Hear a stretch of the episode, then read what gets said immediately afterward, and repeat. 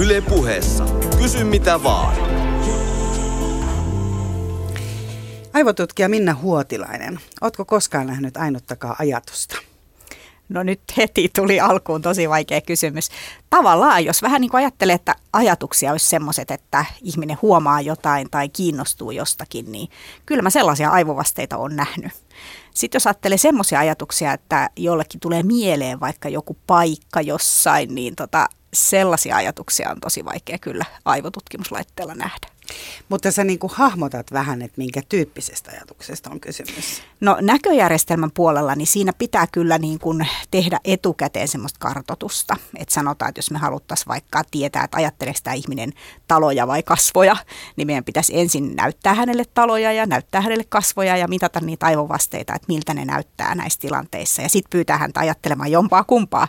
Ja toivottavasti sitten se aivovaste näyttäisi jommalta kummalta, että tämmöisiä demoja studioja on tehty, jossa tavallaan pystytään niin kuin vähän arvaamaan, että mitä tämä henkilö ajattelee, mutta ei se kyllä sillä tavalla toimi, että sinne tulisi ihan kylmiltään ja sitten vaan luettaisiin ajatuksia. Janne Koskin kysymyksellä lähti käyntiin tosiaan tämä Kysy mitä vaan ohjelma tänään ja tänään tosiaan puhutaan aivoista, eli tästä erittäin muodikkaasta aiheesta ja tieteen alasta, mikä myös tosiaan näkyy näissä kuulijoiden lähettämissä kysymyksissä, joita on erittäin runsaasti.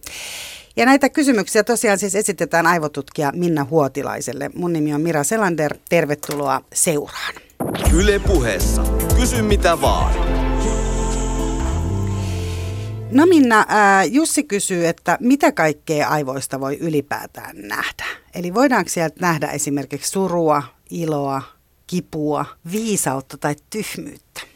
Oho, no tota, siis tunteethan vaikuttaa tosi voimakkaasti aivotoimintaan ja nehän vaikuttaa myös meidän kehon toimintaan, että tunteita on oikeastaan aika helppo mitata vähän melkein mistä vaan, että mä en oikeastaan tarttis kun sun oikean käden kämmenen, niin mä voisin jo vähän tunteita mittailla siitä. Tässä? Joo, vaikka tässä heti. Mahtavaa. Eli ihon sähköjohtavuus muuttuu myös silloin, kun meillä on voimakkaita tunteita, että, että se on oikeastaan aika helppo mitata sen takia, että se on niin kokonaisvaltainen ja se vaikuttaa myös sit aivotoimintaan tosi voimakkaasti. Se vaikuttaa siihen meidän järkeen, eli siihen, että miten me käytetään sitten sitä meidän kognitiivista kapasiteettia. Mutta sitten tätä tällaista viisautta, ehkä sitäkin voisi nähdä sillä tavalla, että jos ihminen on oikein paljon harjoitellut jotain tiettyä asiaa, esimerkiksi vaikka musiikkisoittimen soittamista, niin silloin se kyllä käytännössä muokkaa myös aivojen rakennetta. Ja aika monistakin harrastuksista jo tiedetään, että mitkä asiat siellä muokkaantuu. Musiikkiharrastusta on varmaan kaikkein eniten tutkittu, mutta on tutkittu myös matemaattisen päättelyn harrastamista ja jonglöörausharrastusta ja muuta tällaista. Ja siellä nähdään kyllä ihan rakenteellisia muutoksia siellä aivoissa. Eli, eli kyllä ne aivot reagoi siihen, että mitä me tehdään. Mutta mä en sitten tiedä, että onko se viisautta vai onko se oppimista. Ehkä mä sanoisin enemmän, että se on oppimista. Mutta sä puhut tässä, että aivoista nähdään. Äsken sä mainitsit, että sä voisit niinku mun kättä koskettamalla saada selville mun tunnetilan.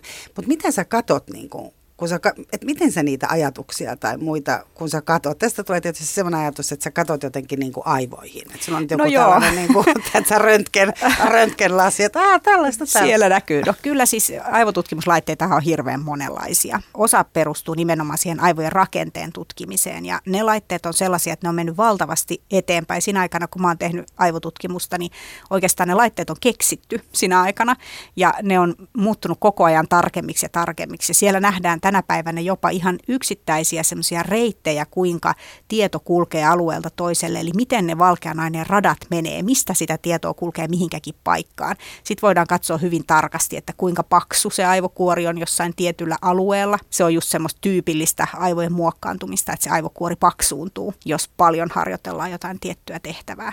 Mutta sitten meillä on ihan toisen tyyppisiä aivotutkimusmenetelmiä, missä me mitataankin sitä aivojen sähköistä toimintaa tai sähkömagneettista toimintaa. Ja sitä voi mitata myös kehosta. Sitä voi mitata vaikka sydämen sykevälivaihtelusta tai ihon sähköjohtavuudesta tai kasvojen mikrolihasten aktivoitumisesta, tällaisia asioita, jotka onkin sitten sähkömagneettisesti mitattavia. Ja silloin nämä laitteet onkin kannettavia. Eli silloin me voidaan mennä vaikka minne tekemään niitä mittauksia. Ei tarvikaan olla siellä huoneen kokoisen magneetin luona, vaan voidaan tehdä niitä mittauksia vaikka kouluissa tai päiväkodeissa tai työpaikoilla ja ollaan päästy jopa lääkäripotilas tilanteeseen. Silloin ollaankin sitten jo aika lähellä sitä arkea. Mutta se ei ole sellaista, että sä näet, vaikka joku kävelee tuolla Helsingin Aleksanterin kadulla, niin sä et pysty niinku siitä päättelemään niinku aivotutkimuksen kautta minkäänlaisia asioita. No jos mä voisin hänet piuhottaa. Mutta ilman piuhoja se ei... ilman piuhoja se ei kyllä onnistu, joo. Pari pientä piuhaa tarvittaisiin. Yle puheessa. Kysy mitä vaan. Tota, no näkyykö aivoissa eroja eri sukupuolten välillä ja miten sukupuolen korjaus vaikuttaa? No tämä on kyllä tosi vaikea kysymys, koska meillä ihmisillähän on tämä sosiaalinen sukupuoli. Eli se tarkoittaa sitä, että me kohdellaan toisiamme eri tavalla sen mukaisesti, että mikä me oletetaan sen toisen henkilön sukupuoleksi. Ja tämä alkaa jo vastasyntyneellä vauvalla. Eli jos mä toisin tähän sulle nyt vauvan ja sanoisin, että tässä on tämmöinen potrapoika, että voitko pitää häntä tässä hetken aikaa, että käyn tuolla vähän. Tai sitten hetken kuluttua toisin sulle sen saman vauvan vaaleanpunaisissa vaatteissa ja sanoisin, että tässä on tämä mun sulonen pieni tyttövauva, että voitko häntä pitää hetken aikaa, että käyn tuolla ja me videoitaisiin sua salaa, niin me huomattaisiin, että sä käyttäydyt näiden kahden vauvan kanssa eri tavalla. Se on siis sama vauva, mutta sä luulet, että se toinen on poika ja toinen on tyttö. Ja nyt tästä lähtee se aivojen muokkautuminen tosi voimakkaasti käyntiin. Eli me tavallaan niin kuin muutetaan sitä tyttöä niin kuin tyttömäisemmäksi sillä tavalla, että miten me häneen suhtaudutaan. Jos meillä olisi mahdollisuus tutkia aivojen kehitystä ilman tätä, eli meillä ei olisikaan niin kuin sukupuolta ollenkaan meidän koko kulttuurissa, niin silloin me nähtäisiin, että mikä se on se biologinen sukupuoli, joka tulee, koska sehän alkaa jo sitten raskausaikana. Poikasikin jo erittää testosteronia, tosin siinäkin on aikamoista vaihtelua. On myös erilaisia geenimuunteluita, joissa testosteronia erittyykin tosi vähän ja silloin poikasikiön aivot ei altistukaan niin paljon testosteronille kuin yleensä ja niistä tuleekin vähän tyttömäisemmät. Eli tämä biologinenkin sukupuoli on vähän tällainen ei-binäärinen ja sitten on tietysti vielä kaikkia kromosomimuutoksia. Siellä voikin olla XXY tai jotain tämmöistä ja silloin se biologinenkin sukupuoli on jo hyvin erilainen kuin tyttö tai poika pelkästään. Tässä oikeastaan niin pitäisi päästä tekemään sellaisia eksperimenttejä, jotka ei käytännössä ole mahdollisia. Että meillä olisi aikuisia ihmisiä, jotka on kasvatettu ilman sukupuolta. Silloin me vasta voitaisiin tuohon kysymykseen vastata. Mutta nyt kun me tutkitaan näitä mitkä meillä tällä hetkellä meidän yhteiskunnassa on näitä tyttöjä ja poikia, näitä miehiä ja naisia, niin kyllä siellä pieniä eroja näkyy. Eli nähdään tiettyjä tämmöisiä niin ryhmäeroja miesten ja naisten aivojen välillä ja tyttöjen ja poikien aivojen välillä. Mutta täytyy muistaa, että se hajonta niissä ryhmissä, niin se on aika suurta. Eli se tarkoittaa, että siellä on paljon miehiä, joilla on niin sanotusti naismaiset aivot ja paljon naisia, joilla on niin sanotusti miesmäiset aivot. Ja he on ihan tavallisia miehiä ja naisia. Että se ei sitten kuitenkaan niin kuin näy mitenkään ulospäin. Että tämä on vähän tämmöinen mysteeri. Että siinä on vähän sitä voisi verrata siihen, kun voitaisiin sanoa näin, että miehet on pidempiä kuin naiset. No onhan miehet keskimäärin pidempiä kuin naiset, mutta onhan meillä paljon tosi pitkiä naisia ja myös tosi lyhyitä miehiä ja ei se muuta tätä pitkää naista yhtään vähemmän naiseksi tai lyhyttä miestä yhtään vähemmän mieheksi, vaikka tämä ominaisuus nyt sitten onkin lähempänä sitä toista sukupuolta, niin aivoissa tämä menee ihan samalla tavalla. Mutta miten nämä, kun sä sanot, että on enemmän niin kuin vaikka feminiinisiä ominaisuuksia, niin mitä ne niin kuin aivoissa tarkoittaa? Sitten kun puhutaan kuitenkin näistä niin kuin tästä rationaalisuudesta ja tunteellisuudesta, mitkä sitten yhdistetään automaattisesti nyt näihin kahteen sukupuoleen, tai putkiaivot, ajatellaan, että miehillä on putkiaivot, tai naiset pystyy monen asiaan yhtä aikaa Joo, no tota, tämä tunteiden vaikutus, niin se on kyllä erittäin voimakas sekä miesten että naisten aivoissa, että siinä ei sillä tavalla ole niin eroa. Mutta sitten tämä putkiaivoisuus, niin tämä oikeastaan tulee niistä rakenneeroista, joita on löydetty. Eli se isoin löydetty ero miesten ja naisten aivojen välillä liittyy tähän aivokurkiaiseen, eli siihen eh, valkean aineen rataan, joka kuljettaa tietoa vasemman ja oikean aivopuoliskon välillä. Ja myöskin sitten muihin tämmöisiin ratoihin, jotka kuljettaa eri aivoalueiden välillä tietoa. Ne näyttää olevan naisilla vahvemmat. Ja nyt jos tästä haluaa tehdä tämmöistä keittiöpsykologiaa, niin voisi sanoa, että kun nainen prosessoi tietoa, niin se käyttää valtavasti kaikkia eri aivoalueita siihen hyväkseen. Ja kun mies prosessoi tietoa, niin sitten se menee suoremmin jotain tiettyä reittiä, että tästä seuraa tämä tai näin. Ja ehkä joskus miesten ja naisten käyttäytymisessäkin näkyy tämän tyyppistä, mutta ei tietenkään aina. Ja nyt mä taas muistutan, että se ero siinä aivokurkiaisessa, niin se on keskimääräinen ero ja siinä on tosi paljon hajontaa. Eli on sitten myös sellaisia miehiä, joilla se aivokurkiainen onkin paljon paksumpi kuin naisilla keskimäärin. Ja sitten myös meidän tekeminen muokkaa sitä. Esimerkiksi musiikin harrastaminen paksuntaa sitä aivokurkiaista. Eli, eli se ei ole pelkästään tämmöinen niin kuin synnynnäinen, vaan se on myös tekemisen kautta muokkautua. Eli se on parempi, jos se paksuntuu. Hmm. No, siinä tapauksessa, että, että joku harrastaa musiikkia, niin hän valtavasti käyttää käsiään ja hienomotoriikkaansa ja harjoittelee motorisia taitoja. Ja silloin näiden käsien motoristen alueiden välille tulee paljon enemmän sitä tiedon siirtoa. Ja se vaikuttaa siihen aivojen rakenteeseen. Eli muusikon tapauksessa me tiedetään, että se paksuuntunut aivokurkiainen todennäköisesti just johtuu siitä tiedonsiirrosta näiden käsien alueiden välillä ja sitten kahden kuuloaivokuoren välillä. Mutta sitten taas, jos me ajatellaan tätä miesten ja naisten välistä eroa, niin ei me oikeastaan edes tiedetä, mistä se johtuu, mikä, mikä siihen vaikuttaa tai kumpi siinä on parempi. Niin, tai niin, niin no se on kaksi vähän niin kuin erilaista prosessoinnin tapaa. Mutta jos nyt sitten otetaan mukaan tämä muun sukupuolisuus, niin tapahtuuko tämä siis jo aivoissa jotenkin niin kuin siinä sikioaikana? No silloin, jos on tällainen tilanne, äh, tällaisia äh, geneettisiä, onko ne nyt sitten geenivirheiksi kutsuttavia, niin niitä nimenomaan testosteroniin liittyen on. Mä en tunne niitä hirveän tarkasti, mutta siellä on semmoisia ilmiöitä, että sitä poikasikiöllä ei eritykään sitä testosteronia niin paljon kuin sitä pitäisi erittyä, joka vaikuttaa totta kai kaikkeen kehitykseen. Mutta sitten on myös sellaisia, jossa se testosteroni ei vaikutakaan. Eli siellä on monta syytä, minkä takia niistä aivoista voi tulla erilaiset. Vaikka kysymyksessä on poika, niin se kehitys ei ole sellaista tyypillistä poikasikiön kehitystä. Ja voisi kuvitella, että näissä tapauksissa kun tämä lapsi syntyy, niin hänellä saattaa jossain vaiheessa tulla mieleen, että hän huomaakin niin kuin muistuttavansa enemmän tyttökavereitansa vaikkapa päiväkodissa, kuin sit niitä poikia siellä päiväkodissa. Ja se voisi just johtua tästä biologisesta kehityksestä hänen aivoissaan. Mutta näitä asioita ei tunneta, eli me ei oikeastaan tiedetä, mistä ne tulee ne ajatukset ihmiselle, että mihin sukupuoleen hän kokee kuuluvansa. Ja tämähän on erittäin vahvasti kulttuurinen kysymys, eli kysymys on siitä, että miten me määritellään tytön ja pojan olemassaolo. Mikä se poika oikeastaan on? Saako se poika olla kiinnostunut meikkaamisesta? Saako se olla innostunut mekoista ja hameista?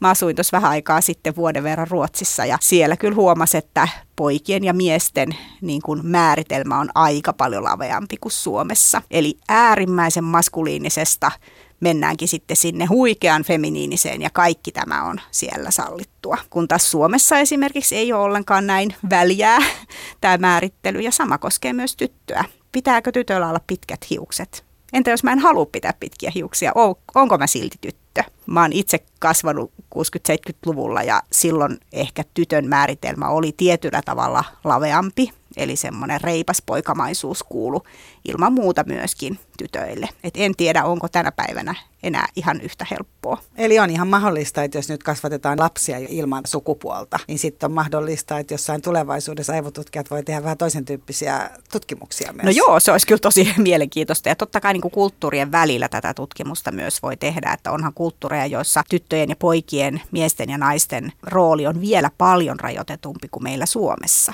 Eli totta kai tämmöistä kulttuurien välistä vertailua myös voi tehdä. No miten sitten mä kysyn vielä, ää, jos tehdään näitä, esimerkiksi annetaan näitä hormonihoitoja, eli, eli ihminen su, korjaa sukupuoltaan, niin kuinka, miten tämä näkyy aivoissa sitten? Mun tietääkseni se ei näy aivojen rakenteen muutoksena, mutta kyllähän se aivojen toimintaan vaikuttaa. Eli hormonitoiminta tietysti vaikuttaa siihen, että miten meidän keho toimii ja aivot on osa tätä kehoa, eli kyllä, kyllä varmasti on vaikutusta. Yle puheessa. Kysy mitä vaan. No Minna Huotilainen, miten köyhyys näkyy aivoissa? Joo, köyhyys kyllä näkyy aivoissa. Mulla on ystävä tuolla Islandonin yliopistossa, joka tutkii nimenomaan köyhillä asuinalueilla olevien vauvojen aivojen rakennetta. Briteissä. Ja, joo, nimenomaan. Ja siellä köyhyys on tietysti aika paljon rajumpaa kuin meillä täällä Suomessa vielä, että siellä se sosiaaliturvan taso on kuitenkin niin kuin huomattavasti heikompi. Eli, eli tota, myöskin kaikki nämä äitiysetuudet ja muut on tosi paljon huonompia kuin Suomessa ja siellä se köyhyys todellakin näkyy. Ja siellä pyritään selvittämään, että, että mitkä tekijät siihen vaikuttaa. Siellä on onnistuttu löytämään useita vaikuttavia tekijöitä. Esimerkiksi se, että unen laatu kärsii vuorotyöstä – Vuorotyö on tyypillisempää köyhien perheiden äideille myös raskausaikana. Vaikka äiti olisi hyvin väsynyt, niin hän saattaa siitä huolimatta yrittää jaksaa siinä vuorotyössä. Ja se ei ehkä ole kauhean terveellistä sille kehittyvälle sikiölle. Sitten unenlaatu saattaa kärsiä myös muista asioista. Eli äiti saattaa nukkua huonosti sen takia, että hän murehtii raha-asioita tai sen takia, että perhe asuu erittäin ahtaasti ja samassa huoneessa. Jos äiti yrittää nukkua, niin saattaa nukkua aika monta muutakin ihmistä, jolloin sitten nähdäänkin, että se äidin heikentynyt unenlaatu vaikuttaa siihen sikiön aivojen kehitykseen. Ja sitten myöskin äidin tunteet. Eli jos äiti, äiti kokee hyvin paljon ahdistuneisuutta, niin tämän epäillään myöskin vaikuttavan sikiön aivojen kehitykseen se näkyy nyt sitten siellä aivojen sähköisessä toiminnassa, eli siellä on tiettyjä tämmöisiä rytmisiä toimintoja aivoissa, jotka on kehityksestä jäljessä silloin, kun vauva syntyy. Ja sitten siellä on myöskin aivojen rakenteellisia muutoksia, jotka näkyy sitten näissä aivojen rakennekuvissa. Tässä välissä haluan sanoa, että jos tällainen vauva näistä olosuhteista nyt sitten adoptoidaan toiseen perheeseen, jossa kaikki on hyvin, niin nähdään, että kun hän on kouluiässä, eli siellä 6-7 vuoden iässä, niin minkäänlaista eroa aivojen rakenteessa ja toiminnassa ei enää nähdä niihin lapsiin, jotka ovatkin syntyneet jo alun perin näihin hyvin toimeen tuleviin keskiluokkaisiin perheisiin. Eli seitsemäs vuodessa hän niin kuin Aivot korjaa itseään, kyllä. Eli kysymys ei ole mistään tämmöisestä niin kuin deterministista, että nyt, nyt sitten kun tällaiset aivot sai syntyessään, niin sitten tällaisena jatkaa. Vaan kysymys on siitä, että aivot pystyy muovautumaan kulloisenkin tilanteeseen sopivaksi. Ja tietenkin, jos me tuetaan jo raskausaikana sitä perhettä, niin että äiti saa nukkua kunnolla ja hän pääsee niistä pahimmista rahahuolistansa eroon, niin silloin me nähdään varmasti niitä muutoksia jo siellä vastasyntyneenkin aivoissa. Mutta se tukeminen on mahdollista myös myöhemmin, eli peli ei ole todellakaan menetetty siinä vaiheessa, kun vauva syntyy. Tämä ehkä selittää sitä, että menee sukupolvelta toiselle se köyhyys. Kyllä, eli siinä puhutaan nyt siis kognitiivisesta taidosta, eli siitä, että miten pystyy havaitsemaan, muistamaan, oppimaan, olemaan tarkkaavainen. Mutta sitten siinä puhutaan myöskin stressin säätelytaidoista, eli siitä, että miten reagoi ahdistavaan, pelottavaan tilanteeseen, joita esimerkiksi nyt sitten koulussa tapahtuu tai päiväkotiin kun mennään, niin onkin yhtäkkiä tosi jännittävää ja miten näissä tilanteissa pystyy säätelemään omia tunteitaan. Silloin kun lapsella on hyvät taidot säädellä omia tunteitaan, niin hänen on helppo oppia uusia asioita ja helppo solmia sosiaalisia suhteita. Mutta silloin, jos näissä taidoissa on siihen ikätason nähden puutteita, niin kyllä lapsen elämä on aika raskasta. Hän on aika paljon sen varassa, että koko ajan tuntuu ahdistavalta tai pitäisi jollain sijaistoiminnolla korjata sitä tilannetta, koska tuntuu, että ei kestä siinä tilanteessa. Ja tämä varmaan pätee ylipäätään tämmöiseen jon, jonkun niin kuin traumaan, eli jos sä tuut vaikka alkoholistiperheestä tai on väkivaltaa tai muuta vastaavaa, niin tämä on varmaan niin kuin samantyyppinen. Sitten Kyllä, samoja, samoja asioita varmasti siellä. Yle puheessa. Kysy mitä vaan. Ja tänään me Kysy mitä vaan ohjelmassa perehdytään aivoihin ja kysytään mahdollisimman paljon aivoista aivotutkija Minna Huotilaiselta, joka on täällä vieraana. Ja nyt kun päästiin jo aiheeseen trauma, niin otetaan P. Tönruusin kysymys siitä, että miten traumasta toivutaan. Niin, jos puhutaan nyt aikuisen traumasta toipumista, niin, niin kyllähän se tarkoittaa niiden muistojen käsittelyä ja niiden muistojen ikään kuin merkityksen muuttamista. Eli silloin kun ihminen on traumatisoitunut, niin silloin ne muistot valtaa hänen mieleensä sieltä pitkäkestoisen muistin puolelta, hyökkää niitä ajatuksia sinne työmuistiin. Ihminen on tekemässä jotain ihan muuta, mutta taas tämä traumatisoiva asia tulee yhtäkkiä hänen mieleensä. Niin ihan yhtäkkiä vaan, ihan, eikä välttämättä, että joku biisi soi. Tai... Ei tarvi edes olla mitään ulkoista triggeriä. Se on juuri se traumatisoitumisen määritelmä, että turhaan se asia tulee uudelleen ja uudelleen mieleen. Ja nyt terapiassa sitten pyritään sitä käsittelemään sitä muistoa ja ikään kuin muokkaamaan sitä muistoa. Ei tietenkään sillä tavalla, että e, valheelliseksi, että se ei olisi tapahtunut tai että se ei pitäisi paikkaansa, vaan sillä tavalla, että mikä sen merkitys on. Mihin se asettuu tässä tämän ihmisen omassa historiassa. Ja meidän muistothan muovaantuu koko ajan ja nimenomaan niiden muistojen merkitys muovaantuu koko ajan. Kun meille tapahtuu uusia asioita, niin ne vanhat tapahtumat saa vähän uudenlaisia sävyjä ja merkityksiä näiden uusien asioiden kautta. Ja nyt tätä nimenomaan on tarkoitus tehdä terapiassa. Eli se muisto ei, sitä ei pyyhtä pois, sitä ei muuteta erilaiseksi kuin mitä se todellisuudessa on, mutta sen merkitys yritetään muokata. Eli jos ajatellaan, että ihminen on vaikka joutunut lapsuudessa auto-onnettomuuteen, otetaan tämmöinen esimerkki, ja se aiheuttaa hänelle niin suuren trauman, että joka kerta kun hänen pitäisi mennä autoon, niin hän ei voi mennä sinne. Niin mitä tässä esimerkiksi tehtäisiin? No siinä on, siinä on tietysti kysymyksessä tämmöinen niin kuin pelkoreaktio tai se, meidän elimistöhän totta kai varoo vaaraa koko ajan. Ja nyt kun tässä on opittu tämä, että auto on vaarallinen, niin silloin se elimistön ylireagointi siihen tarkoittaa sitä, että ei edes haluaisi mennä lähelle yhtäkään autoa.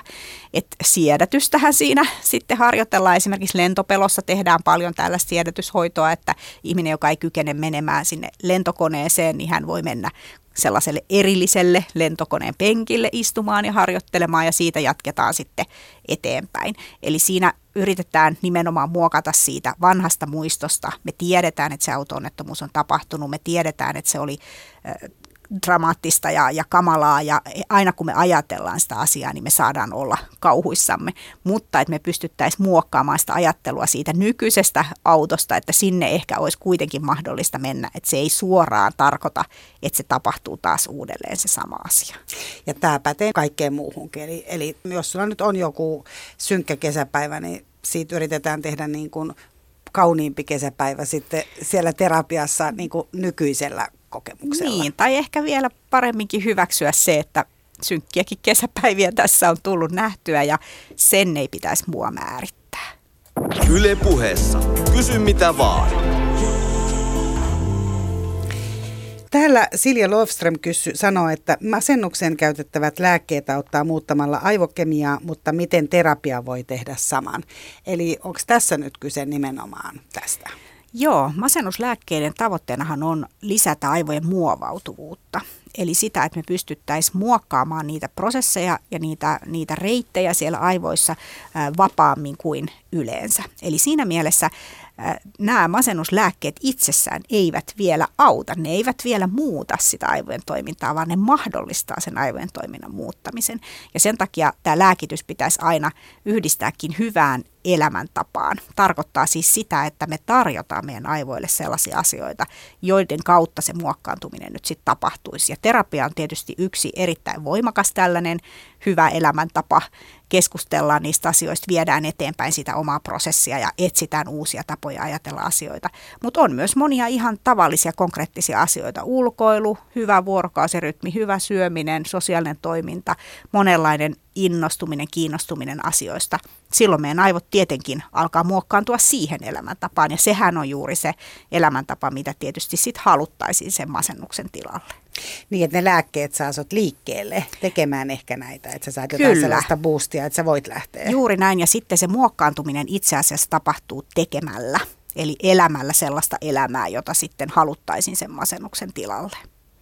Mutta miten sitten, ää, tässähän Silja kysyy sitä nimenomaan, että että jos terapia voi tehdä saman, niin hän varmaan niin kuin tarkoittaa myös sitä, että ei tarvitsisi niitä lääkkeitä ollenkaan. Niin, no terapiahan periaatteessa voisi toimia erittäin hyvin myös ilman niitä lääkkeitä ja toimiikin. Siitähän on paljonkin näyttöä, että ne lääkkeet tavallaan boostaa käyntiin sitä, sitä aivojen muovautuvuutta, mutta aivothan on muovautuvat jo itsessään.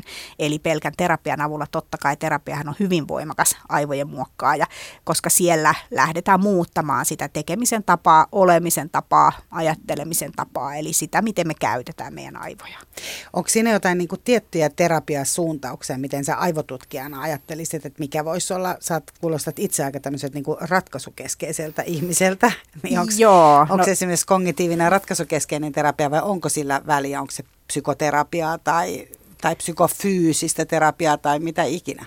No aivotutkimuksen puolella eniten on ehkä tutkittu tämmöisiä pitkäkestoisia versus lyhytkestoisia terapioita ja näistä lyhytkestoisista on hirveän hyviä tuloksia. Niissähän tehokkaasti lähdetään heti muokkaamaan sitä tilannetta, eli se voi olla myös syynä siihen, että minkä takia sitten aivotutkimuksissa ne erot näyttää näkyvän niissä terapiamuodoissa parhaiten, mutta en itse tunne ihan kaikkia näitä eri terapiasuuntauksia, että, että ajatuksena ehkä lähinnä juuri on se, että se konkreettinen tekeminen ja ajatteleminen muuttuu.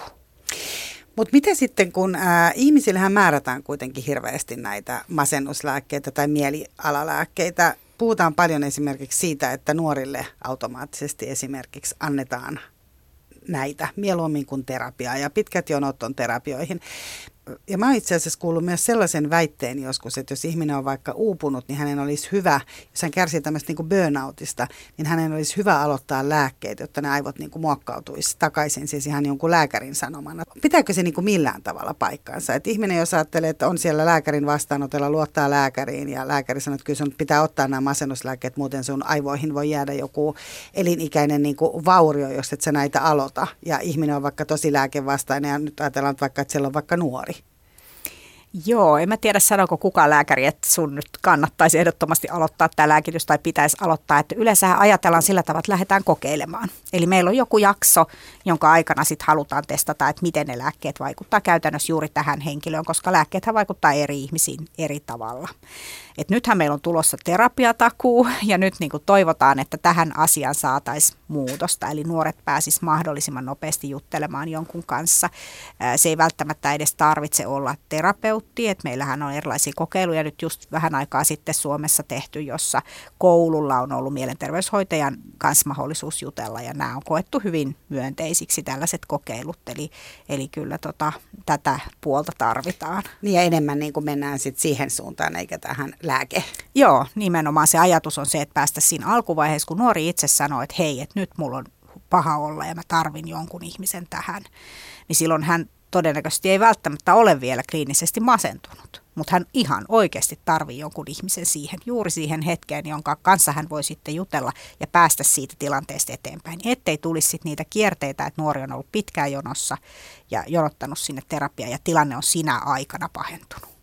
Mutta näkyykö se aivoissa jotenkin vaikka, että kun sä oot masentunut ja odotat siellä, niin näkyykö se, leviääkö se jotenkin se niin kuin joku masennusläikkä siellä aivoissa tai miten? No joo, kyllä se aivojen sähkö, sähköisessä toiminnassa näkyy se masennus, eli se näkyy just näissä erilaisissa rytmisissä toiminnoissa ja niiden niin kuin tämmöisessä puolijaossa, eli siellä näkyy erilaisia ilmiöitä silloin, kun ihminen on masentunut, kun sitä verrataan sitten ei-masentuneiden henkilöiden aivotoimintaan. Että kyllä se ihan semmoinen selkeä, selkeä niin kuin jälkensä sillä masennuksella kyllä sinne aivoihin on. Että siinä mielessä kannattaa myös tai pitäisi päästä nopeasti. Kyllä, ilman muuta, joo. Yle puheessa. Kysy mitä vaan. No viime aikoina on kirjoitettu myös psykedeeleistä ja siitä, miten ne vois parhaimmillaan ikään kuin buutata aivot ja laittaa ne sitten uudelleen käyntiin. Joo, mennäänkö nyt tänne 60-luvun tota, erilaisiin Trippeihin. psykoaktiivisten aineiden kokeiluihin?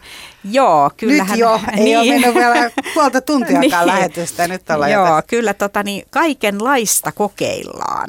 Ja tota, on olemassa tosiaan tämmöisiä ajatuksia siitä, että, että aivoja voisi jotenkin niin töytästä vähän eri tilaan ja siellä tilassa ollessa sitten jotenkin löytää ratkaisuja elämäänsä. Ja, ja tota, tätähän on ihmiskunta niin kuin, äh, sukupolvesta toiseen kehitellyt, eli meillä on kaiken maailman samaaneja ja mitä lienee käsienien syöjiä ja muita vastaavia, jotka on niin kuin etsinyt näitä keskushermostoon vaikuttavia aineita ja käyttänyt niitä sitten erilaisissa niin kuin rituaaleissa. Nyt se rituaali on siinä usein hyvin tärkeä, eli siinä on tämä tämmöinen niin sanottu placebo-vaikutus, kuulostaa vähättelyltä, mutta kysymys ei ole vähättelystä, vaan siitä, että meillä on tietynlaisia odotuksia, mitä siinä tilanteessa tapahtuu. Jos meillä ei ole lainkaan odotuksia, niin silloin se kaikki on pelkästään ikään kuin sen aineen tuottamaa. Ja silloin tämä meidän odotukseton tila, että me ei odoteta, että tapahtuisi mitään, niin saattaa itse asiassa estää meitä edes huomaamastakaan, että sillä on vaikutuksia. Näin tapahtuu ihan alkoholinkin kanssa. Mä olen itse ollut semmoisissa tutkimuksissa mukana, jossa koehenkilöille juotettiin nesteitä ja he tiesivät, että jotkut näistä nesteistä on alkoholia ja jotkut ei ole alkoholia. Mutta he eivät tienneet, että mitä he nyt just tällä, tänä päivänä ovat juoneet. Ja siellä kun he raportoi sitten, että miten tämä kyseinen aine heidän mielestään vaikuttaa, niin yleisin vaikutus, mitä silloin kun he olivat juoneet alkoholia, niin mitä he kertoivat, niin oli väsymys. Eli kukaan näistä meidän koehenkilöistä ei kertonut esimerkiksi, että he olisivat kokenut itsensä jotenkin iloiseksi tai jotenkin estojen poistuvan, jotka on sellaisia asioita, mitä me kuvaillaan yleensä silloin, kun me käytetään alkoholia. Mutta kun siihen liittyy se odotus, että nyt meillä on kivaa ja nyt me yhdessä otetaan tässä lasi viiniä ja, ja rentoudutaan ja meillä on mukavaa. Eli se itse aineen vaikutus ei välttämättä olekaan sitten se, kun mikä on se meidän kokonaisen sosiaalisen rituaalin vaikutus. Ja näillä samaani rituaaleilla ja muilla, niissähän on myös tosi paljon kaikkea tämmöistä tanssimista, laulamista, muuta, josta tiedetään, että se vaikuttaa meidän fysiologiaan voimakkaasti. Ja siihen päälle tulee sitten vielä näitä sienikokeiluita ja muita vastaavia. Että kyllä ihminen on tätä hakenut vuosituhansien ajan, että mitkä olisi semmoisia aineita, jotka vois, vois niin parhaalla mahdollisella tavalla vaikuttaa keskushermostoon ja ehkä – päästään johonkin semmoiseen toisenlaiseen tilaan, jossa sitten me voitaisiin tehdä semmoisia asioita, mitä me ei normaalisti voida tehdä. Mutta tietysti jos sä juot enemmän, sanotaan, että sä juot vaikka pullon jotain niin kuin kirkasta viinaa, niin... No sitä ainakin alkaa väsyttää. niin mä että siinä ei varmaan mikään niin kuin placebo-vaikutus. Että ei, ei, se ei, se... se ei, joo, se placebo ei siis tarkoita sitä, että ihminen kuvittelisi sen vaikutuksen, vaan se tarkoittaa sitä, että hän odottaa tiettyä vaikutusta. Ja silloin kun hän odottaa tiettyä vaikutusta, niin hän myös huomaa niitä tiettyjä vaikutuksia silloin paljon paremmin. Mutta voisitko se tehdä päinvastoin, että jos olet vaikka pullon kirkasta viinaa ja tota, Luulet... ajattelet, että tämä ei tunnu mulla missään, että mä oon nyt päättänyt, että tämä ei tunnu mulla missään, niin pystyykö sellaisenkin sitten No ei, totta kai siis alkoholi vaikuttaa keskushermoston toimintaan, että sit jos me vaikka mentäisiin mittaamaan reaktioaikoja tältä henkilöltä, niin varmasti huomattaisiin, että ne olisi hidastuneita, että totta kai ne on tällaisia vaikutuksia, mutta se, että mitä hän itse mielessään kokee ja miten hän kokee sen vaikutuksen, niin se on, se on niin kuin hyvin riippuvainen siitä, että mitä hän odottaa. Yle puheessa. Kysy mitä vaan. Mutta mitä pystyykö puuttauksen tehdä ilman huumeita? Miten saat niinku aivot tyhjentymään niin. tylsistä samoista ajatuksista? Samoista ajatuksista, niin. No tota, sanotaan näin, että ehkä kaksi tämmöistä buuttaustapaa tulee mieleen. Että toinen on se, että jos meidän mieli on aivan liian täynnä asioita, eli me ollaan hirveästi multitaskattu ja deadlineit on paukkunut ja ollaan kauheasti tehty kaikki asioita yhtä aikaa ja sitten tuntuu siltä, että mun pää räjähtää, että mulla on niinku aivan liian monta juttua tässä nyt tapahtunut, niin silloinhan se buuttaus on sitä, että me jotenkin kyetään vakuuttamaan elimistöllemme, että ei ole hätää, ei ole kiirettä minnekään, voi rentoutua, voi rauhoittua. Se voi kestää vaikka viikon, että päästään siihen tilaan. Esimerkiksi kun kesäloma alkaa, niin saattaa olla useampi päivä vielä siitä kesäloman alusta sellaista, että aivot on edelleen siinä moodissa, että, että hirveästi kaikkea pitäisi nyt vaan olla. Ja silloin se buuttaaminen kyllä tarkoittaa palautumista. Se tarkoittaa sitä, että annetaan aikaa, tehdään levollisia, rauhallisia, kivoja asioita, saunotaan ja ulkoilutetaan koiraa ja niin edelleen. Tehdään semmoisia juttuja, jotka vakuuttaa meidän elimistölle, että, että nyt on mahdollisuus ja turvallista – antaa periksi ja rauhoittua. Mutta sitten toinen buuttaaminen, joka tulee mieleen, niin on sellainen, että jos ihminen on juuttunut johonkin tiettyihin ajatuksiin – hän on esimerkiksi hyvin kyyninen tai, tai kielteinen muuten ja hän jotenkin jää ajattelemaan samoja latuja jatkuvasti, on ehkä katkeroitunut jostain tietystä yksittäisestä asiasta ja haluaisi siitä päästä eroon. Sellainen buuttaaminen mun mielestä tapahtuu sitten taas tekemisen kautta. Se on hyvä ensimmäinen askel, että on tiedostanut sen asian, että, että mä en oikeasti halua ajatella näin. Että nämä ajatukset tulee mun mieleen, mutta mä en tykkää niistä. Mutta sitten se, että miten ne saa pois, niin ei varmaankaan sillä tavalla, että käskee itseään olemaan ajattelematta sitä, että se on tämä vanha koe tästä valkoisesta elefantista, että jos mä sanon sulle, että älä ajattele valkoista elefanttia, niin et sä voi olla ajattelematta sitä. Mutta se, että lähteekin tekemään jotain sellaisia asioita, jotka sisältää hyvin toisen tyyppisiä tunteita – lähtee mukaan vaikkapa vapaaehtoistyöhön, missä pääsee auttamaan toisia ihmisiä tai lähtee tekemään sellaisia asioita, jotka tuokin omaa luovuutta esiin tai omaa innostusta tai sitten lähtee liikunnan tai urheilun kautta hakemaan ihan toisen tyyppistä elämäntapaa, niin se on mun mielestä aika hieno aivobuuttaus.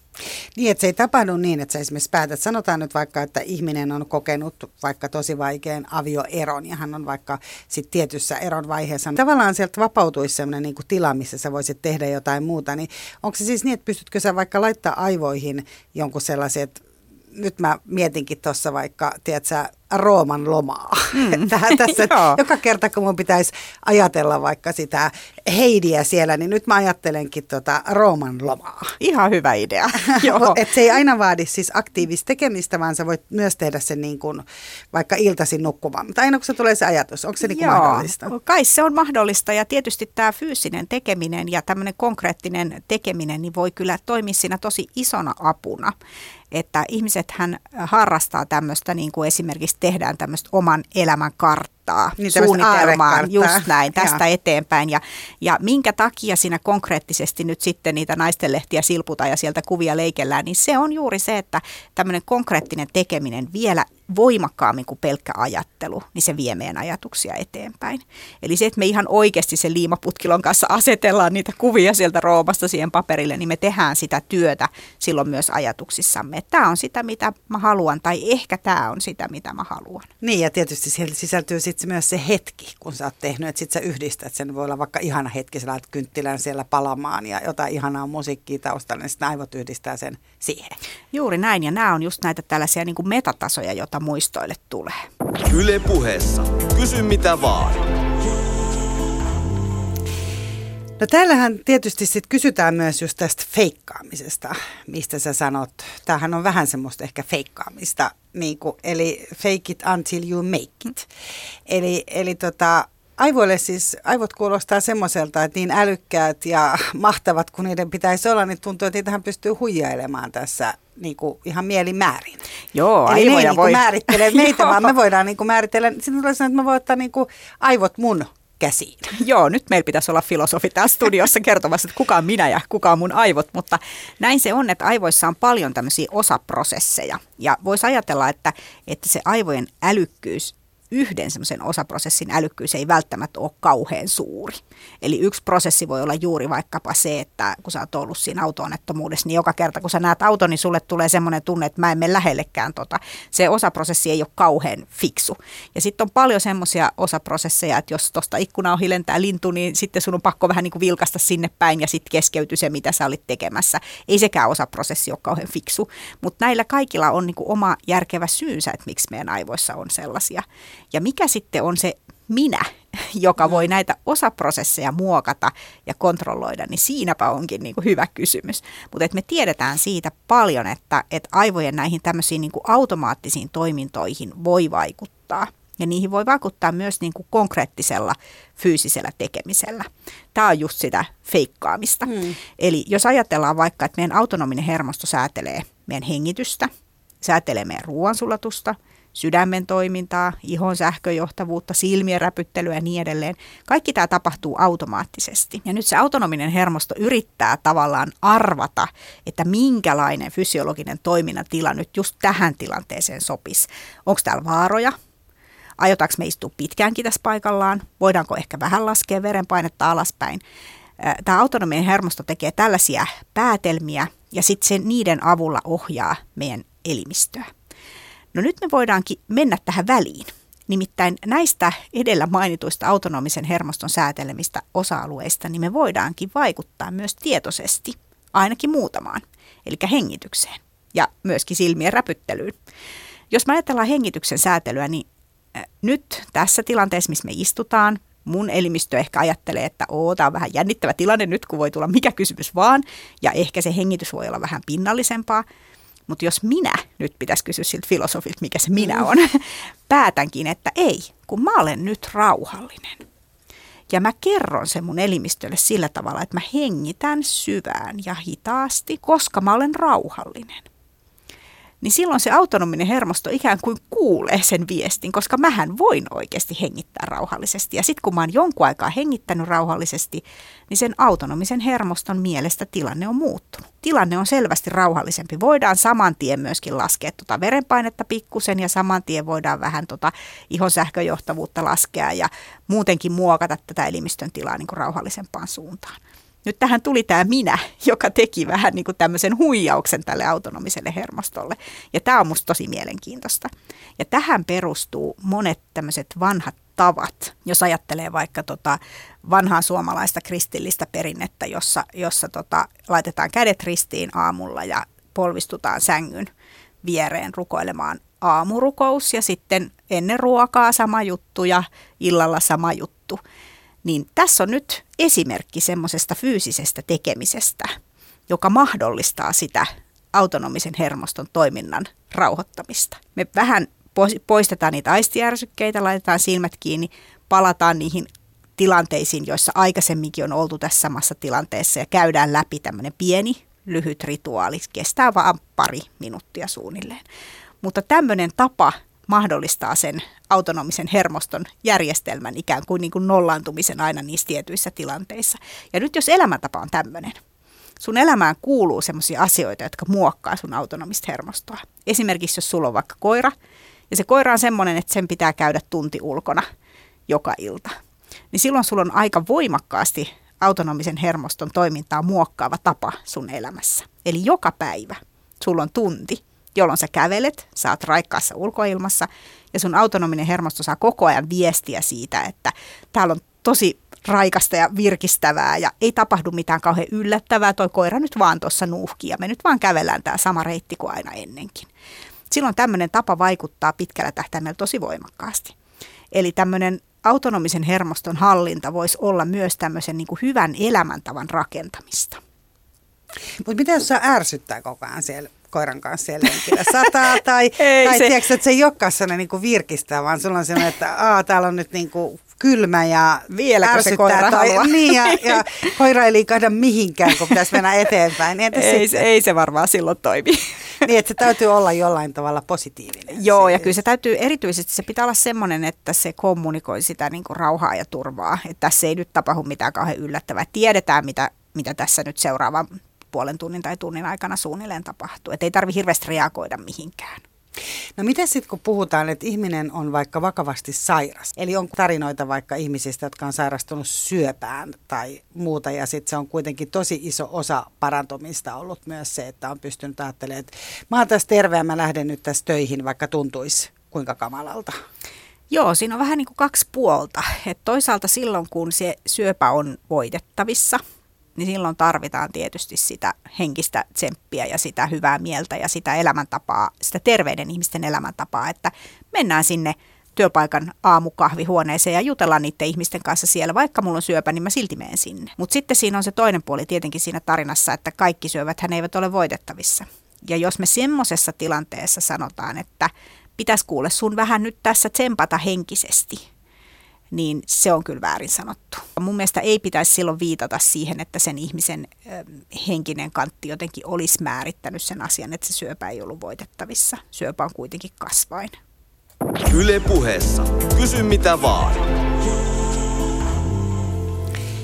Kuulija kirjoittaa, että aivotutkijalta haluaisin kysyä yleisesti tietoisuuden tutkimuksen tilasta. Siis vähän päivitystä, missä mennään tällä hetkellä ja kuinka pitkälle on päästy. Myös Mariana Satu kysyy täällä, että millä tavoin eri ihmisen tietoisuutta tutkitaan. Joo, tämä tietoisuus on tosi iso sana. Ja silloin kun mä oon tullut aivotutkimuksen pariin 90-luvulla, niin 80-luvulla ja 70-luvulla tosi paljon tehtiin tietoisuustutkimusta ja, ja tutkittiin tämmöistä vähän niin kuin teoreettista tietoisuusmallia, että miten aivot ehkä voisi rakentaa tietoisuutta. Sitten jossain vaiheessa törmättiin tämmöisiin oskillaatioihin, eli aivojen tämmöiseen rytmiseen toimintaan, joka näyttää niin kuin jotenkin kommunikoivan eri aivoalueiden välillä. Että tämä iso tietoisuuteen liittyvä kysymyshän on se, että kun ne erilliset prosessit ymmärretään, niin mikä sitten on se rakenne tai toiminta aivoissa, joka yhdistää ne erilliset prosessit. Eli jos mä nyt näytän sulle vaikka punaista omenaa, niin sun aivoissa on yksi alue, joka tunnistaa, mistä objektista on kysymys ja tietää, että se nimi on omena. Sitten on toinen alue, joka tunnistaa sen muodon, että se on pyöreä muoto ja siellä on kaarevia pintoja. Ja sitten on kolmas alue, joka tunnistaa, että se on punainen. Ja nämä alueet ei suoranaisesti lähettele toisilleen mitään viestejä sillä tavalla, että hei, täällä nyt punainen soittelee, että se on joku punainen. Joo, täällä omena soittelee, varmaan se on sitten punainen omena. Tämmöistä viestintää ei tunneta aivoista, vaan se ainoastaan tunnetaan, että miten se punainen, se värialue tunnistaa, että se on punainen. Miten se kielialue tunnistaa, että sen nimi on omena. Mutta näiden välisiä yhteyksiä ei, tai siis niiden välillä toki on yhteyksiä, mutta sitä nimenomaista kommunikaatiota, jolla tämä tieto sitten jonnekin paikkaan yhdistettäisiin, sitä ei tunneta. Ja tämä on mun mielestä niinku keskeinen kysymys siinä aivojen niinku tietoisuuden rakentamisen ymmärtämisessä, että se ihmisen kokemus on kuitenkin se, että se omenaisuus ja punaisuus ja pyöreys on niin kuin kaikki sitä samaa ja mä näen sen yhdellä silmäyksellä ja ne ei ole mitenkään irrallisia asioita toisistaan, mutta kun ne kuitenkin aivoissa on. No tätä tutkitaan tänä päivänä tosi paljon tällä oskilaatiotutkimuksella, eli seurataan, että miten itse asiassa tämmöisillä vaihesiirtymillä nämä alueet pystyy kommunikoimaan jopa useasta objektista kerrallaan keskenään. Ja se on tosi mielenkiintoista. Mä oon menossa tässä tota, muutaman viikon päästä Ruotsiin vastaväittäjäksi yhteen tämmöiseen tutkimukseen, jossa nimenomaan tätä asiaa on tutkittu.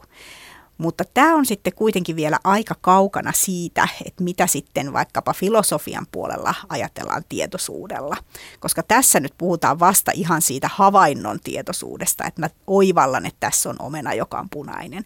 Mutta sitten se semmoinen tietoisuus, että mä tiedän kuka mä olen ja mistä mä tulen ja mitä mä toivon ja mitä mä oon tehnyt ja että mä oon olemassa ja että mä oon eri kuin vaikkapa sinä – niin semmoisen tietoisuuden tutkiminen aivotutkimusmenetelmillä niin on kyllä tosi vaikeaa. Mielenkiintoista tutkimustietoa tulee myöskin aivovaurioista. Eli jos joku tietty alue aivoissa on vaurioitunut, hyvin tarkkarajainen pieni alue, niin silloin saattaa olla tämmöisiä erikoisia tietoisuuteen liittyviä oireita näillä potilailla. Ja niitä raportoidaan koko ajan hyvin tarkasti paljon ja siellä on hyvin erikoisia tämmöisiä oireyhtymiä, että, että henkilö saattaa esimerkiksi epäillä yhdestä raajastaan, että se ei varmaankaan ole hänen. Että muuten hänen kehonsa on kyllä hänen, mutta toi käsi, että kenen toi käsi tuossa on. Tällaisia tietoisuuden virheitä tai, tai tota virhetoimintoja niin tutkitaan myöskin ja niiden kautta yritetään myöskin sitten ymmärtää sitä isoa käsitettä tietoisuus. Mutta että kyllä mä sanoisin, että me ollaan todella kaukana vielä siitä, että me voitaisiin edes määritellä, että mitä se tietoisuus niin kuin pitäisi vähimmillään sisältää ja että miten sitä sitten sieltä aivoista löytyisi. Yle puheessa. Kysy mitä vaan. Tässä tietysti tulee mieleen sekin, että kun välillä nousee sellaisia ajatuksia, ne ei liity mihinkään. Että laittaa illalla vaikka silmät kiinni, niin se voi olla joku kuva, millä ne on niin kuin perusteltavissa. Se ei ole mikään paikka, missä sä oot käynyt, ne ei ole välttämättä edes ihmisiä, ketä sä olisit nähnyt. Tietysti unet on sitten se, että missä paljon nähdään kaikenlaista. Joo, se on mielenkiintoista. Se kietoutuu myös vähän niin kuin muistijärjestelmien toimintaan, että, että ihmisen pitkäkestoinen muistihan on tosi laaja. Meillä on paljon tietoa siellä pitkäkestoisessa muistissa ja aivojen ominaisuus tietysti on hakea sitä tietoa sieltä pitkäkestoisen muistin puolelta ja siihen tarvitaan tämmöisiä hakuavaimia. Eli jos mä nyt yritän muistella jotain, vaikkapa että mitä mä nyt tein vaikka viime jouluna, niin silloin se sana joulu alkaa jo heti tuottaa niitä hakuavaimia, että okei, varmaan oli joulukuusi ja tälleen, ja sieltä alkaa sitten se muisto näiden hakuavainten avulla löytyä. Mutta sitten on ilmeisesti semmoisia ilmiöitä, joissa sitä hakuavainta ei tarvitakaan, vaan se muisto pulpahtaa mieleen. Me äsken puhuttiin tuossa noista traumoista ja siinä hakuavainta ei todellakaan tarvita, vaan se traumaattinen muisto pulpahtelee mieleen ihan kysymättä ja pyytämättä. Vaikka pyytäisi, niin, että ei tulisi. Niin. Mutta sitä tapahtuu myös muuten. Eli yhtäkkiä voi tulla joku asia mieleen. Ja nythän me ei oikeastaan tiedetä, että oliko siinä joku hakuavain. Voihan se olla, että kun mä kävelin tänne, niin tuossa käytävällä olikin joku tuoksu, jota mä en ollenkaan huomannut mutta mun aivot huomas sen, taas tarvittaisi sitä filosofia tänne. Ja sitten se olikin hakua vain johonkin vanhaan muistoon. Jossain tilanteessa ehkä joku henkilö oli joskus käyttänytkin sitä samaa hajuvettä. Ja se tulikin mulle mieleen. Eli nythän siinä sitten olikin se hakuavain. Se on mahdollista, että se hakuavain on tullut, mutta mä en vaan sitä huomannut. Ja tällä tavalla sieltä pitkäkestoisesta muistista pulpahtelee asioita pintaan. Nyt kuitenkin ilmeisesti siellä pitkäkestoisessa muistissa on tosi paljon enemmän tavaraa kuin mistä me ollaan tietoisia. On olemassa sellaisia hyvin erikoisia muisteja ihmisillä. Tiettyihin tämmöisiin kehityksellisiin epätyypillisyyksiin liittyy sellaista, että ihmisellä saattaa olla hyvin tarkka muisti.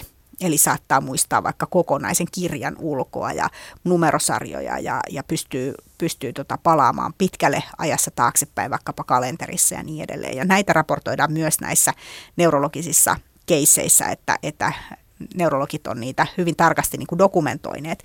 Mutta nyt sitten tärkeää on huomata se, että tämmöinen erikoismuisti voi tulla ihmiselle myös päävamman seurauksena. Se tarkoittaa sitä, että se päävamma on jollain tavalla poistanut sitä estettä saada niitä muistoja sieltä ulos. Eli oliko tällä henkilöllä sitten ennen sitä päävammaa kuitenkin tallentuneena jo kaikki ne hyvin yksityiskohtaiset, tarkkarajaiset muistot.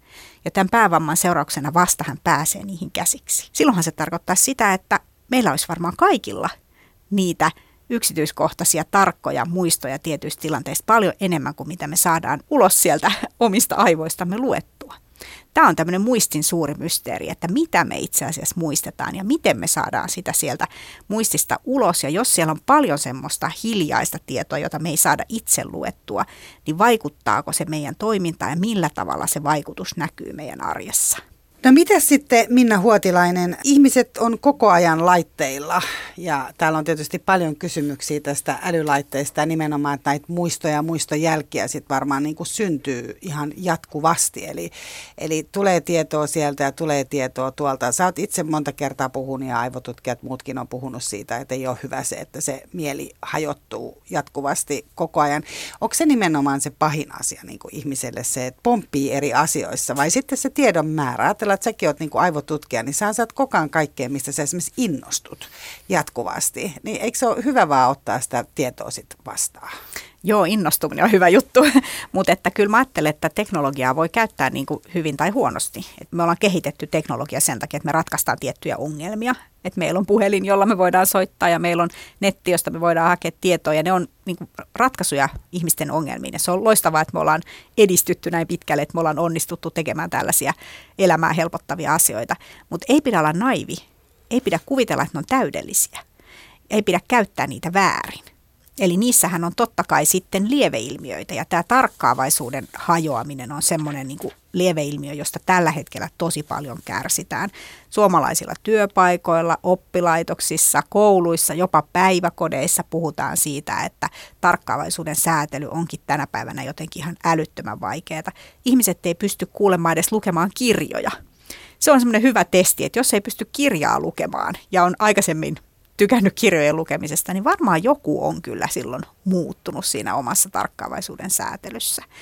Ja nyt silloin, kun me käytetään huonolla tavalla teknologiaa, eli me ei niin kuin lainkaan mietitä sitä, että mikä kaikki saa meidät keskeyttää, niin silloin me treenataan ikään kuin aivojamme tämmöisiksi säikyiksi tai säpsyiksi tai kaikkeen reagoiviksi. Ja jos me jatketaan sitä riittävän pitkään, kokonaisen työpäivän ajan, kokonaisen työviikon ajan, kuukausia kenties, niin silloin se alkaa kyllä muokata sitä meidän oman tarkkaavaisuuden toimintaa. Silloin meistä tulee vähän sellaisia, että mikä tahansa pienikin asia tapahtuu meidän ympäristössä, niin jotenkin me ollaan kauhean valmiita siihenkin heti reagoimaan. Sitten toisaalta meillä jää edelliset jutut kesken, eikä muisteta palata niihin enää uudelleen. Ja tämä on kaikki seurausta siitä huonosta teknologian käytöstä. Nämä maailman suurimmat teknologiayritykset ja sosiaalisen median alustat ja pelifirmat ja niin edelleen, niin nehän kaikki toivoo saavansa pienen palasen sun tarkkaavaisuuttasi juuri tällä hetkellä. Niin ne taistelee Joo, siitä. ja nyt sä oot laittanut puhelimen äänettömälle, eli sä oot estänyt ne. Ne ei pysty tällä hetkellä hyökkäämään sun tarkkaavaisuuden kimppuun. Mutta anna olla, kun sä oot tuossa bussimatkalla matkalla kotiin ja sulla on siinä puhelin kädessä, niin sieltä tulee. Voi että siellä on kiinnostavia sisältöjä ja innostavia juttuja ja hienoja kuvia ja hauskoja kissavideoita ja mitä kaikkea sieltä löytyykään. Kaikki on sulle tarjolla. Ja totta kai se on kiva, että on tämmöistä tarjontaa, mutta jos me ei yhtään sitä suodateta, jos me ei yhtään kiinnitetä huomiota siihen, että kuinka usein tämmöinen sisältö keskeyttää meidän ajattelun tai työskentelyn tai opiskelun, niin silloinhan me annetaan ikään kuin lupa näille järjestelmille tehdä mitä vaan. Ne johtaa meitä silloin. Ne päättää, mihin mun tarkkaavaisuus kääntyy milloinkin. Ja se on kyllä aika huono tapa käyttää teknologiaa. Ja siinäkin on varmaan eroja ihmisten välillä, että toinenhan on sellainen, että, että hän pystyy esimerkiksi käyttämään niitä vaikka työskentelemään avokonttorissa, olemaan paljon enemmän niin kuin itsensä kanssa silti niin kuin suojassa, kun taas toinen, joka reagoi voimakkaasti kaikki ärsytyksiin. Joo, kyllä meissä on, on niin kuin eroja sen suhteen, mutta myös siinä, että mihin itsensä opettaa. Että sillä on myös merkitystä. Eli ihminen esimerkiksi avokonttorissa voi opettaa itsensä keskittymään vaan siihen sen sijaan, että reagoisi kaikkeen, mitä kollegat puhuu ympärillä. Tai... Niin, se on kyllä aikamoinen haaste, jos siellä kuuluu ymmärrettävää puhetta, niin sitähän meidän aivot ihan automaattisesti lähtee analysoimaan. Sitä on hirveän vaikeaa estää. No sen voi tietysti estää sillä, että laittaa kuulokkeet korville ja kuuntelee vaikka musiikkia, mutta ei sekään sovi kaikille.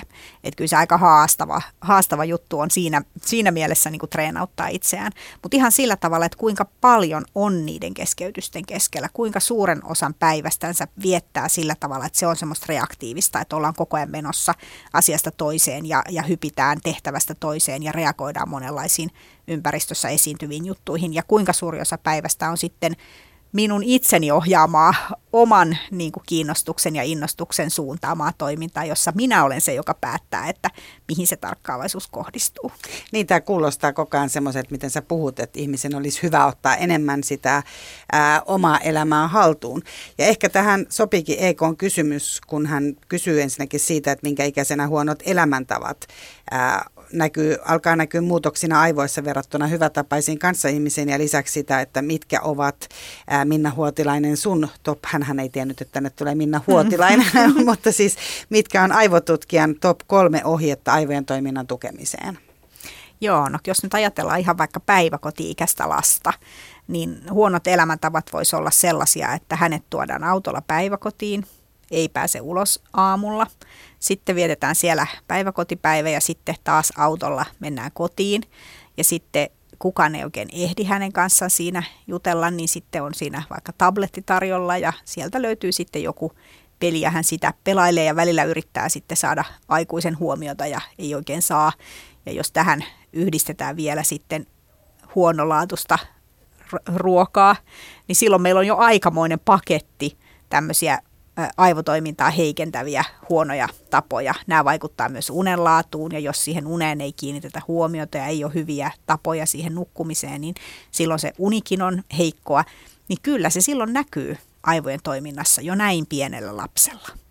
Se näkyy siinä keskittymiskyvyssä, se näkyy siinä tunteiden säätelyssä ja se näkyy myös oppimiskyvyssä lapsellahan on valtava määrä oppimistehtäviä. Me ei helposti ajatellakaan, että mitä kaikkea pienen päiväkoti-ikäisen lapsen pitää oppia, mutta että hänellähän on isot oppimishaasteet edessään. Pitäisi oppia äidinkieli ja pitäisi oppia kävelemään ja käyttämään kehoa monipuolisesti ja matemaattisia käsitteitä ja vaikka mitä uusia asioita hänen elinympäristössään tulee koko ajan vastaan ja päivät on täynnä oppimista, niin siinä jo näkyy eroja silloin, jos se elämäntapa ei tue sitä aivoterveyttä. Sitten kun me mennään koululaisiin, niin ihan selvästi jo näkyy ihan tällaisessa niin kuin kognitiivisessa suoriutumisessa eroja, jos lapsi ei pääse liikkeelle, jos hän nukkuu huonosti, jos se syöminen on vähän mitä sattuu. Sipsillä ja pepsillä ei, ei aivot pärjää, eli pitää olla kyllä huomattavasti laadukkaampaa ja monipuolisempaa ruokaa. Et kyllä se ihan pienestä asti näkyy ne, ne huonojen elämäntapojen vaikutukset ja dramaattisemmin sitten tietysti siellä keskiässä ja iäkkäillä ihmisillä, koska silloin kysymys on jo vuosikymmenien ikään kuin tämmöisestä tilanteesta, jossa se ää, ei ole ollut optimaalista se elämäntapa aivojen toiminnan kannalta. No, mutta mitkä Minna Huotilainen on sitten top kolme ohjetta siihen, että aivot pysyisivät hyvässä kunnossa ja meille hyvää elämää? No kyllä mä aloittaisin siitä nukkumisesta.